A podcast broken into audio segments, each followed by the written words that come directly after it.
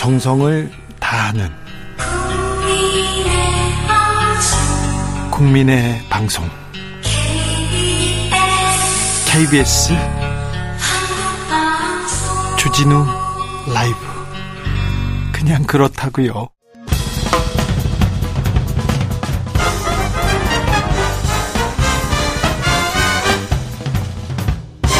훅 인터뷰 훅 인터뷰 이어가겠습니다. 미국 CIA가 한국 외교 안보의 사령탑을 불법 도감청했습니다. 우리 대통령실에 윤석열 대통령실은 괜찮을까요? 대통령 방은 괜찮을 건지 저는 우선 걱정이고요. 아, 미국 국빈 방문한다는데 이 파장은 어디까지 미칠지 여기에도 좀 물어보겠습니다. 외교통일위원회에서 매우 오랫동안 계셨고요. 국방위원장 지내셨습니다. 외교 안보에 대해서 많은 얘기를 하셔서 이분 모셨습니다. 유승민 전은 안녕하세요. 안녕하세요. 네. 경제 전문가인데 외교 전문가에서 외교 전문가로 오늘 모셨습니다. 예. 자, 아니 미국 CIA가 우리 나라의 외교안보 사령탑을 불법법 도감청했어요. 예. 있을 수 없는 일이고요. 저는 어제 오후부터 쏟아지는 뉴스를 보면서 네. 제 스스로가 너무 황당해서 어떻게 동맹국가 간에 예. 도청을 할 수 있느냐. 그것도 우리 대통령실을. 그래서 제가 이거는 우리 대통령과 우리 정부가 미국 정부에다가 강력하게 항의해야 되고 예. 또 어떻게 도청을 했는지 뭘 또 했는지. 예, 뉴욕 타임스나 워싱턴 포스트에 기사가 굉장히 상세하고 구체적으로 났거든요. 네. 미국 정부도 지금 부정을 안 하고 있습니다. 예. 거기에 대해서 도대체 뭘 어떻게 도청을 했는지 또 유출된 자료가 전부가 뭔지 예. 미국 정부가 당연히 이거는 사과하고 재발 방지 재발 방지 약속을 해야 되는 일인데 네. 어제 오늘 우리 대통령실에서 대응을 하는 거 보니까 제가 정말 너무 한심하고 비굴하게 짝이 없어가지고 제가 페이스북에도 좀 세게 썼습니다만 네. 은 이런 겁니다. 아니 동맹 간에 그렇게 도청을 했으면 이게 독일의 메르켈 총리나 프랑스의 마크롱 대통령은 불과 2년 전에 네. 이 일이 일어났을 때 그때 미국하고 덴마크가 이제 독일, 프랑스, 스웨덴, 노르웨이 그 정치인들을 도청을 했어요. 네. 그때 메르켈과 마르- 마크롱은 아주 분명하게 미국에 엄중하게 항의를 했고 이거는 재발 방지를 요구를 했단 말이에요. 네. 우리 대통령실 당연히 그래 가야죠. 근데 오늘까지 이 뉴스가 쏟아지는데 오늘까지 대통령실은 보면 뭐 사실관계 파악이 우선이고 그러고 협의를 뭘 한다 그러는데 아니 항의해야 될 일을 왜 협의를 합니까? 예. 그리고 다른 나라 전례를 보고 과거 전례를 보고 대응책을 마련한다 그러는데 다른 나라 눈치를 왜 봅니까? 다른 나라 다 떳떳하게 하거든요. 그래서 이거는 주권 국가로서 정말 너무 대응이 제가 좀 한심하고 많은 국민들께서 굉장히 불쾌하실 거예요. 이거는 자존심 자존심 상하고 자존심 상해요, 저는요. 상하죠. 네. 동맹이 이게 70년 동맹 아닙니까? 예. 70년 동맹이 어떻게 아직도 도청을 한다는 말입니까? NAN님께서 미국 백악관 도청하다 걸리면 어떻게 될까요? 물어보 네. 아니, 제가 한- 제 말씀 그 말씀 거꾸로 우리 국정원이 예. 미국 백악관을 도청했다고 칩시다. 네. 그러다 발각이 됐다 칩시다. 미국이란 나라는 이런 스파이 행위에 대해서 이건 스파이 행위거든요. 네. 스파이 행위에 대해서 엄 정말 엄격하게 중한 벌로 다스립니다. 예. 미국 정부는 절대 가만히 있지 않을 거예요. 예. 거꾸로 만약 우리가 했다면 네. 우리도 저는 이게 똑같이 나가야 되는 게 동맹 간의 가장 기초가 뭡니까? 신뢰. 신뢰죠. 네. 신뢰와 상호 신뢰와 예의잖아요. 네. 한미 대통령이 만나면 맨날 입에 달고 사는 게 트러스트입니다. 신뢰. 예. 서로 믿고 예. 신뢰하는 거 아닙니까? 그럼 군사적으로 우리한테 궁금한 게 있으면 그러면 친구 사이에 예.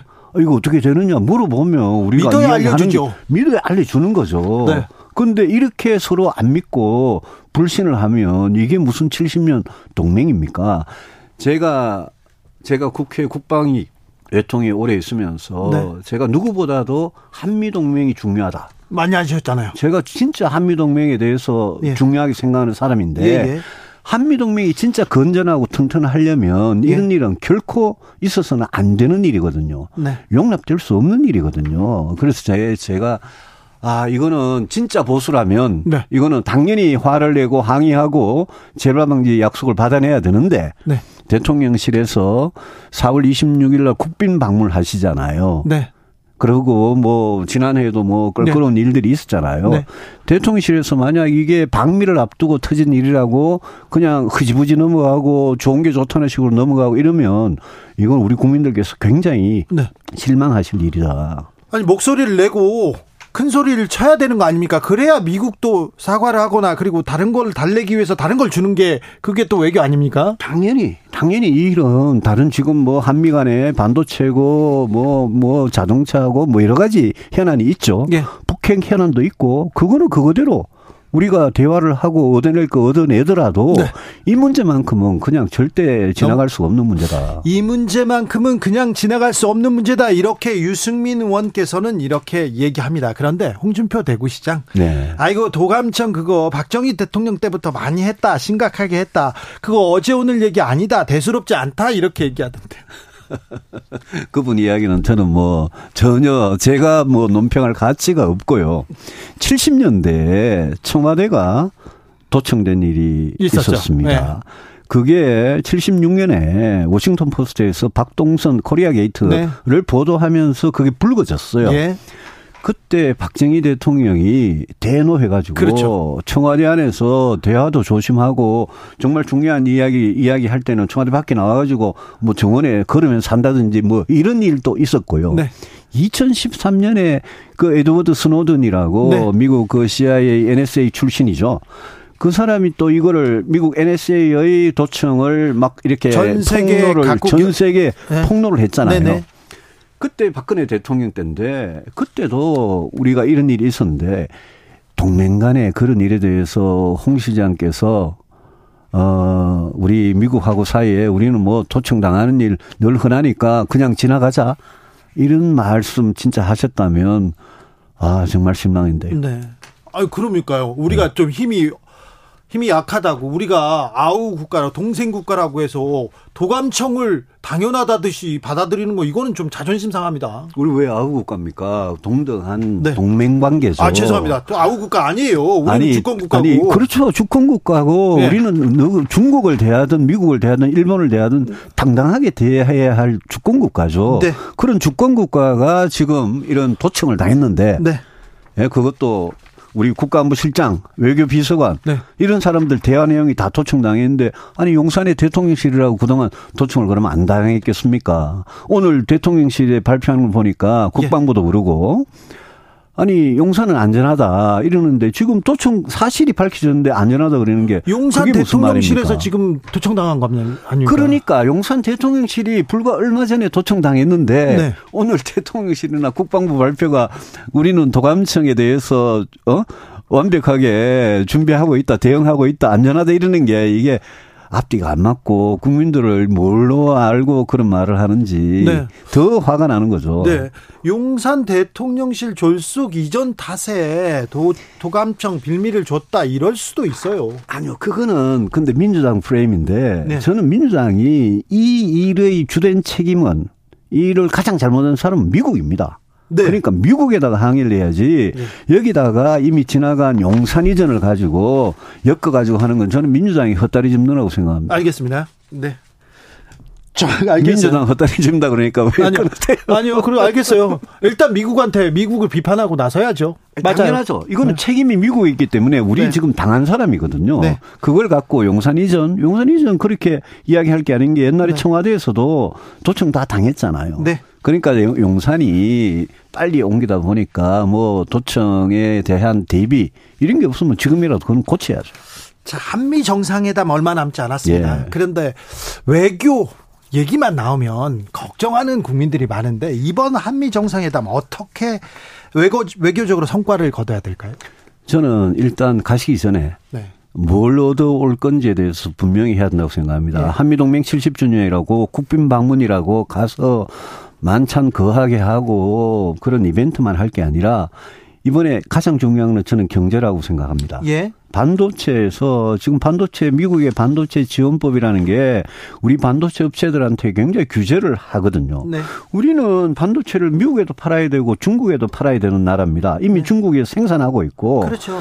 그런 어떤 반도체에 대한 지나친 규제, 네. 아, 그거를 반드시 풀고 와야 된다. 네. 반도체 말고도 뭐 여러 가지 2차 전지나 자동차나 이 경제 현안에 대해서 정말 우리 산업, 우리 경제에 도움이 되는 그런 미국의 약속을 받아오는 게 제일 중요하고 예. 두 번째는 북핵입니다. 네. 북핵에 대해서는 미국의 확장 억제, 네. 미국 잠수함, 뭐 핵추진 잠수함, 항공모함, 전략 뭐 폭격기 이런 폭격기들이 와서 훈련을 하고 하는 것까지는 하는데 왔다 가면 그만해요. 예. 북핵 문제가 지금 뭐 바로 우리 머리 위에 있는 문제이기 때문에 확장 억제라는 그런 레토릭이라 그럴까요? 거기에 너무 만족하지 말고 북핵에 대한 확실한 억제책 저는 그걸 받아와야 된다고 생각합니다. 알겠습니다. 아, 그 경제 전문가이기 때문에 또 개인적인 궁금함과 네, 네. 우리 국민들의 궁금함이 다 여기 와 있을 텐데 경제가 전 세계적으로 어렵죠. 정말 어렵죠. 우리만 어려운 게 아니라 네. 어렵죠. 자, 어떻게 대비해야 됩니까? 정치권에서 이 경제 민생에 대한 정책이 아무것도 안 나오니까 우리는 어떻게 하지? 이렇게 그냥 가만히 이렇게 불안에 떨고 있어요. 부자들은 어떻게 한다더라. 아니면 또 대기업은 어떻게 한다더라. 이런 얘기는 나오는데 국민들은 어떻게 해야 될지 모르로 허둥지둥합니다. 제일 중요한 거는 네. 97년 같은 IMF 위기, 네. 2008년 같은 금융 위기 이런 게 우리 경제에 네. 이게 진짜 위기 상황으로 우리 경제가 추락하는 거 이거는 반드시 막아야 돼요. 왜냐하면요. 위기가 한번 오면 그래서 성장이 마이너스로 가고 대량 실업이 발생하고 대량 부도가 발생하고 이런 사태가 오면 너무 고통스럽잖아요. 고통스러울 뿐만 아니라 위기가 지나고 나면 네. 우리나라의 불평등 양극화가 위기 때문에 훨씬 더 커집니다. 예. IMF 때도 무슨 토지, 주택, 온갖 자산 이런 것들이 폭락을 했다가 그다음에 올라갈 때 네. 그때 보면 소위 말하는 깊은 주머니라고 딥포켓이라고 그러죠.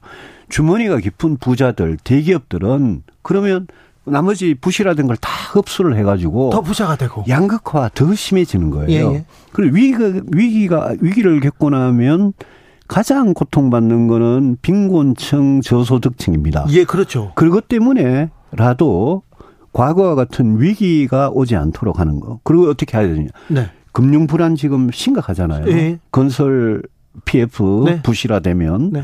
그래서 이 금융이 우리나라 은행 제 비금융 금융 비금융 아 은행권과 비은행권 이 금융 전체가 완전히 이렇게 브레이크다운 되지 않도록 네. 하는 게 굉장히 중요하고요. 그리고 그건 전부 다 건설이나 어떤 부실 기업이나 이런 거하고 관계가 돼 있는 엮여 있는 거거든요. 네. 그게 중요하고 그러고는 우리가 수출로 먹고 사는 나라 아닙니까? 수출도 어렵잖아요. 수출 어려운데 예. 중국이 소위 말해서 다시 오프닝을 한다는데도 우리는 덕을 못 보고 있는 게 지금 우리 우리는 일본이나 독일이나 이런 나, 다른 나라들이 보다 내수보다는 수출의 의존도가 너무 심한 나라인데 그렇죠. 3, 40% 수출이 어려워서 경상수지고 무역수지고 적자가 나니까 예. 우리의 수출 활로 특히 중국하고 관련된 부분을 앞으로 어떻게 하느냐가 저는 굉장히 중요할 거라고 중요하죠. 보고 그래서 대통령께서 이번에 미국을 가시면 네. 아, 우리가 중국에 물건 팔고 중국하고 어떤 투자나 무역 관계는 네. 이거는 지속해야 된다. 네. 그래서 경제 분야에서 중국과 협력하는 거를 그걸 미국이 너무 봉쇄를 하지 마라. 예. 라는 저는 그런 말을 그 그런 숨통을 트고 와야 된다고 생각합니다. 예. 그 얘기는 해야죠. 왜냐 중국이 우리 경제한테 너무 중요하거든요. 예. 그래서 한중 간에 안보나 북핵 문제에 있어서는 한중 간에 같이 갈 수 없죠. 네. 근데 경제 문제는 미국도 유럽도 일본도 다 중국하고 같이 간단 말입니다. 네. 그러니까 우리한테도 중국하고 경제 협력을 계속할 수 있는 숨통 여유 네. 이거를 저는 미국이 저는 당연히 당연히 그거는 동의를 해야 한다고 생각하는 네. 제가 기자 시절에 유승민 의원한테 찾아가면요. 경제 얘기를 들으러 가면 맨날 국가 안보, 국방 얘기만 하셨어요. 그런데 제가 언제 하나만 하나만 더 물어볼게요. 네. 근데 일반 서민들은 네.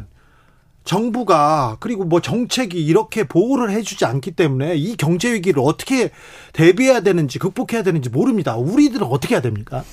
어, 지금 빈곤층 저소득층 문제가 굉장히 심각한데 예. 윤석열 정부가 취임하고 나서 어, 이 복지를 사회 안전망을 앞으로 어떻게 하겠다. 예. 그 점에 대해서 그림을 내놓은 게 없어요. 못 들었어요. 그래서 저는 지금 연금개혁, 교육개혁, 노동개혁 한다는 거 아닙니까? 네. 그런데 제가 오히려 더 중요하게 생각하는 거는 저출산 문제, 인구위기 문제 어떻게 해결하느냐, 플러스 예. 앞으로 이 정부는 그러면 복지 정책을 어떻게 할 거냐. 예. 왜냐하면 갈수록 양극화 불평등 심해지고 있기 때문에 지금 그렇잖아요. 저는 보수 정권이라도 정말 어렵게 사시는 분들 이게 이재명 씨의 무슨 기본 대출, 기본 주택, 기본 소득 이렇게 전 국민한테 똑같이 준다. 그거는 저는 보수 정당이 하면 안 된다고 생각해요. 근데 그렇지만 윤석열 정부는 정말 어려운 분들을 도와주겠다는 말, 말로나 했잖아요. 그게 정책으로 나타났으면 좋겠습니다. 네. 노동 시간을 늘리는 거는 아유 저는 그거는 정말 69시간은 그거는 뭐 정말 대통령과 노동부 장관하고 전부 다 그냥 뭔가 민심을 또 나라가 가야 될 방향을 잘못 읽고 한 거라고 생각하고 그거는 뭐 당연히 처리돼야 되고 네. 아니 지금 저출산 문제 이렇게 심각한데 69시간이든 60시간이든 그런 노동이 말이 안 됩니까? 아니 그런데 아무튼 복지 얘기도 안 하고요. 양극화 해소를 위한 노력도 정책도 안 보이고 마약 사범 잡겠다는 얘기하고 그다음에 예. 그다음에 그, 그 노조 장부들 장부 들치겠다는 거. 오늘 오늘 이 미국의 우리 대통령실 도청 네. 이 문제가 터졌는데 대통령실의 어떤 대응을 보면 오늘 또 마약 범죄 뭐 특수본을 만든다 그러고요. 네. 또 노조 회계장부 안 내는 노조에 대해서는 법적으로 대응한다 그러고 이거는 우리가 지금 대통령을 정치하라고 외교하라고 외교 안보를 하라고 경제 민생을 하라고 대통령 뽑은 건데 대통령이 가장 큰 지금 가장 역점을 두고 하시는 건 전부 다 수사하고 관련된 이야기예요. 근데 수사는 검찰하고 법원에 맡겨 놓으면 되는 겁니다. 우리가 지금 대통령 뽑은 거지 검찰총장 뽑은 게 아니잖아요. 알겠습니다. 정정호님께서 유승민 의원님 말씀도 참 잘하시지만 국가 경영도 잘 할 것 같습니다. 이렇게 얘기하고요. 김동욱님께서 아이고 그런데 도대체 유 의원님 왜 대선 후보가 못 되시는 겁니까? 안타깝습니다. 얘기합니다. 하나 더 갑니다. 안젤라님께서 제3당 신당만이 해답입니다. 이거는 대답하셔야 되겠어요. 신당 생각 없습니다. 네. 저는 국민의힘 안에서 지금 국민의 힘이라는 우리나라 보수 정당이 정말 국민들한테 외면을 외면을 받고 신뢰를 못 드리고 있는데 네. 유일하게 먹고 사는 게 이재명 대표의 어떤 사법 리스크 가지고 먹고 사는데 그래서는 안 된다고 생각합니다. 저는 진짜 제대로 된 보수 건전한 보수가 뭔지 대통령께서도 좀 다시 한번 생각해 보시고 우리 국민의힘도 다시 생각해 봐야 되는데 최근에 그 국민의힘의 모습을 보면 네. 당원 100%로 뽑은 그 대표 최고위원들, 특히 최고위원들 최근에 뭐 무슨 밥 한 공기 다 먹기다, 또 정광훈 목사가 우파를 통일했다, 5.18 정신을 뭐 그걸 반대한다. 제가 그랬습니다. 아니, 그럴 줄 몰랐냐고. 당원 100%로 뽑으면 네. 그런 사람들 뽑아놓고 인재가가지고 예, 최고위원들 막말하고 실현하는 데 대해서 우리가 그게 예, 민심을 민심으로 멀어진다 이러는 건참 보면 답답하죠. 네. 지금도 아니 당원 100%로 뽑은 이 지도부, 이 지도부를 국민들이 이 면면들을 어떻게 보실까? 그래서 제가 뭐 김기현 대표도 많이 답답하시겠지만 아 좀 뭐랄까요 당이 아니 근본적으로 국민들한테 보수 정당이라는 이런 거다라는 네. 거를 좀 자신 있게 어, 보여드릴 수 있는 그런 모습이 됐으면 좋겠어요. 네. 근데 보수 정당이 이런 거다 이렇게 보여줘야 되는데 일단 대구로 가십니다. 대통령이 대구 가시고 서문시장 계속 가시는데 이거 보수 정치인들의 아주 큰 착각 중에 하나가 대구 서문시장에 가서 거기에서 온 분들이 상인도 계시겠지만 네. 거기 온 시민들 대부분 아마 국민의힘 당원들일 겁니다. 예. 거기에서 열렬한 박수와 환대를 받았다고 해가지고 네. 착각하시면 안 됩니다. 왜 여러분 그 여론조사에 TK 민심 보십시오. 네. TK 민심에서도 지금 윤석열 정권에 대한 지지가 지금 뭐 좋다 싫다가 비슷비슷하거든요. 그래서 대구 서문시장 가시는 그날 또 아, 저, 저기에 취하면 안 되는데, 네. 이런 생각 했죠. 국민의힘에서 지금 김기현 대표 출범, 음, 한 달 정도 됐는데요. 네. 어, 계속해서 정광훈 목사 얘기만 나옵니다. 이거 어찌 봐야 됩니까? 그분 목사님 맞으세요? 목사님 맞 아니 대한 예수교 장로입니까? 거기에 뭐 여러 이그 저는 뭐 크리스찬이 아닙니다만은 네. 고신도 있고 합동도 있고 뭐 통합도 있고 여러 있잖아요. 아유 한기총 뭐 아니요, 아니요. 거기서도 다 이단, 그, 이단으로 규정한 데도 있고, 또 집회에 참여하지 마라 이런 데도 있고, 아, 그러, 한계총에서도 네. 이단이냐 여부를 가지고 자기들끼리 뭐 내부에서 회의를 하고, 아직 그러긴, 결론은 안 냈지만. 아, 그렇지만 아직 목사는 맞는 것 같습니다. 그렇습니까? 네. 근데, 근데요. 그, 뭐, 그, 그 목사님이라 칩시다. 네. 그 종교, 우리 헌법 20조에 모든 국민은 종교의 자유를 가진다. 1항이고요. 2항에는 국교는 인정되지 아니한다. 네. 종교와 정치는 분리한다. 딱 그래 그렇게 해놨습니다. 네. 그런데 오늘 뭐 그분이 예. 말씀하시는 보니까 국민의힘은 내 통제를 정광훈 목사의 통제를 받아라. 예. 그 다음에 국민의힘은 예? 종교의 이 통제를 받아야 된다. 네. 이게 지금 2023년 대한민국이 무슨 정치와 종교, 무슨 신정 일체, 신정 분리 이런 걸 지금 이야기한다는 게 이게 말이 되는 이야기입니까? 그래서 이 점에 대해서는 정말 헌법하고도 안 맞는 이야기를 그분이 하시기 때문에 뭐저 입장이야 분명합니다만은 김기현 당대표 같은 분이 이런 이런 목사님이 이런 말 하는 데 대해서 당이 공식적으로 분명히 자르고 분명한 입장을 저는 내놔야 된다고 생각합니다. 근데 당 대표도 뭐 얘기를 못 하시는 것 같고요. 홍준표 시장도 그래 얘기했잖아요. 김기현 당 대표 나한테는 뭐라고 하면서 전광훈 목사한테는 한 소리도 못 하면서 나한테만 뭐라고 한다 얘기도 했고요. 그리고 김재원 최고위원이 뭐 당선 제자, 되자마자 되기 전에도 갔겠죠. 그리고 심지어 홍준표 시장조차 선거 때 선거가 딱 임박해 오면 경선 때 정광훈 목사 찾아간답니다. 아 그러니까 홍 시장도 그렇고요. 김재훈 최고도 그렇고 왜 거기에 당원들 표가 몇 표 있다고 해서 거기 가서 머리를 쪼아리고 이게 무슨 보수 정당입니까? 그래서 당원 100%가 위험한 거예요. 민심을 그렇게 모르고 그래 간다는 게 말입니까? 지금 제가 이래 한 가지 또 오늘 보니까 우리 김기현 대표께서 무슨 뭐 검사 공천 괴담을 뭐 그걸 괴담이라고 이렇게 규정을 하셨던데. 네. 근데 그 저는 김기현 대표가 앞으로 어떻게 할지 지켜보겠습니다만은 네. 윤석열 대통령께서 불과 얼마 전에 이랬잖아요. 내년 총선은 윤석열 대통령 이름으로 치르겠다. 예. 이랬다 이야기했지 않습니까? 정진석 전 비대위원장도 그런 얘기 하셨어요. 아, 그러니까 윤석열 대통령께서 자기 입으로 총선은 윤석열 이름으로 치르겠다 이랬기 때문에 김기현 대표가 지금 와가지고 무슨 말을 한들 대통령, 우리 국민들께서 그게 지금 당 지도부 대표나 최고위원들 이야기가 귀에 들어오겠습니까? 거기다가 뭐 했다 그러면 막말이나 실언하니까 제가 우리 당을 보면 야 이건 정말 정말 이번 지도부는 어 정말 국민들이 신뢰를 못 하겠구나. 그러면 어떻게 해야 되느냐. 지금 뭐 지도부 된 지 한 달밖에 안 됐는데 뭐 전당대 또 하자라기보다 지도부가 아 이게 총선을 앞두고 정말 어떻게 해야 민심을 얻을 수 있느냐 여기 대해서 정말 철저하게 반성해야 되는데 당장 이런 게 있습니다. 김전 최고, 최고위원 또 조수준 최고위원 이 두 사람이 실언한 거 있잖아요. 네. 그거 왜 징계 못 합니까? 그러게요. 그 당윤리위원회 윤리위원장도 지금 뭐 없다는 이야기도 있고. 네네. 네. 이준석 당대표 쫓아내고 난 다음부터는 국민의힘에는 윤리위원회라는 게 아예 작동을 안 하는 것 같아요. 완전히 실종된 것 같아요. 네. 이 말이 됩니까? 이런 해당 행위를 했으면 징계를 해야죠. 징계할 생각이 없는 것 같은데요.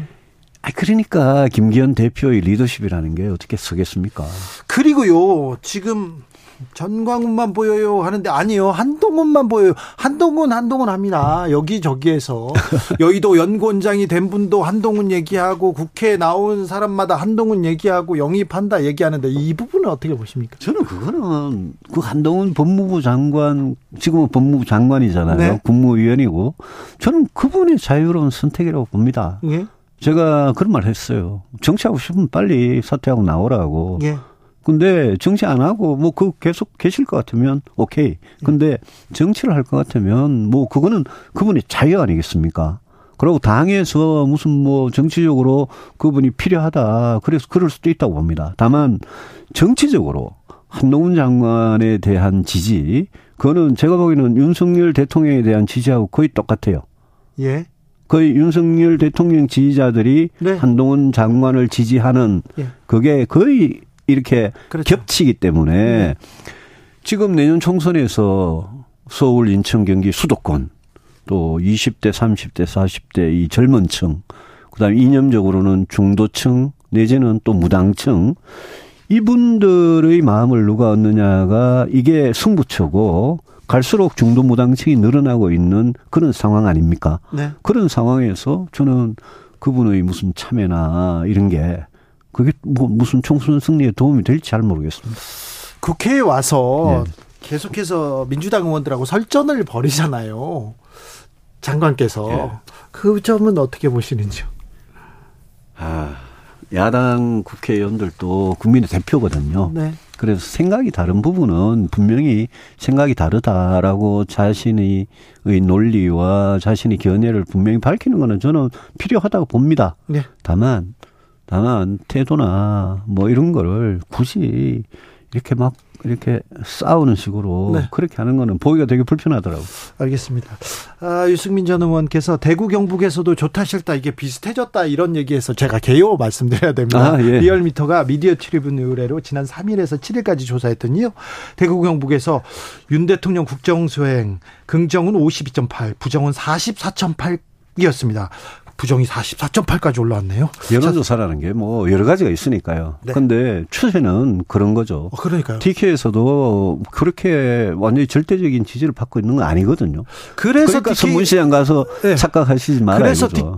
DK로 먼저 달려갔고 그래서 TK 지도부가 다시 좀 완성된 거 아닙니까? 근데요, TK라는 게 가서 저 대구 경북 출신이고 네. 좀뭐 평생 거기 살았고요. 네. 거기서 정치를 했고 근데 TK 분들이라고 대한민국 똑같은 대한민국 국민들입니다. 예. 그분들이 지지를 얻으려면 정치 잘하고 경제 살리고 민생 살리면 되는 거지. TK라고 소문시장만 가면 지지가 나온다. 아, 그거는 TK 분들을 오히려 저는 모욕하는 거라고 생각합니다. 알겠습니다. 네. 여론조사 자세한 내용은 중앙선거 여론조사 심의위원회 홈페이지 참조하시면 됩니다. 여기까지 듣겠습니다. 그래요. 고맙습니다. 유승민 국민의힘 전 의원이었습니다. 감사합니다. 감사합니다. 정치 피로, 사건 사고로 인한 피로, 고달픈 일상에서 오는 피로. 오늘 시사하셨습니까? 경험해 보세요. 들은 날과 안 들은 날의 차이. 여러분의 피로를 날려줄 저녁 한 끼 시사. 추진우 라이브.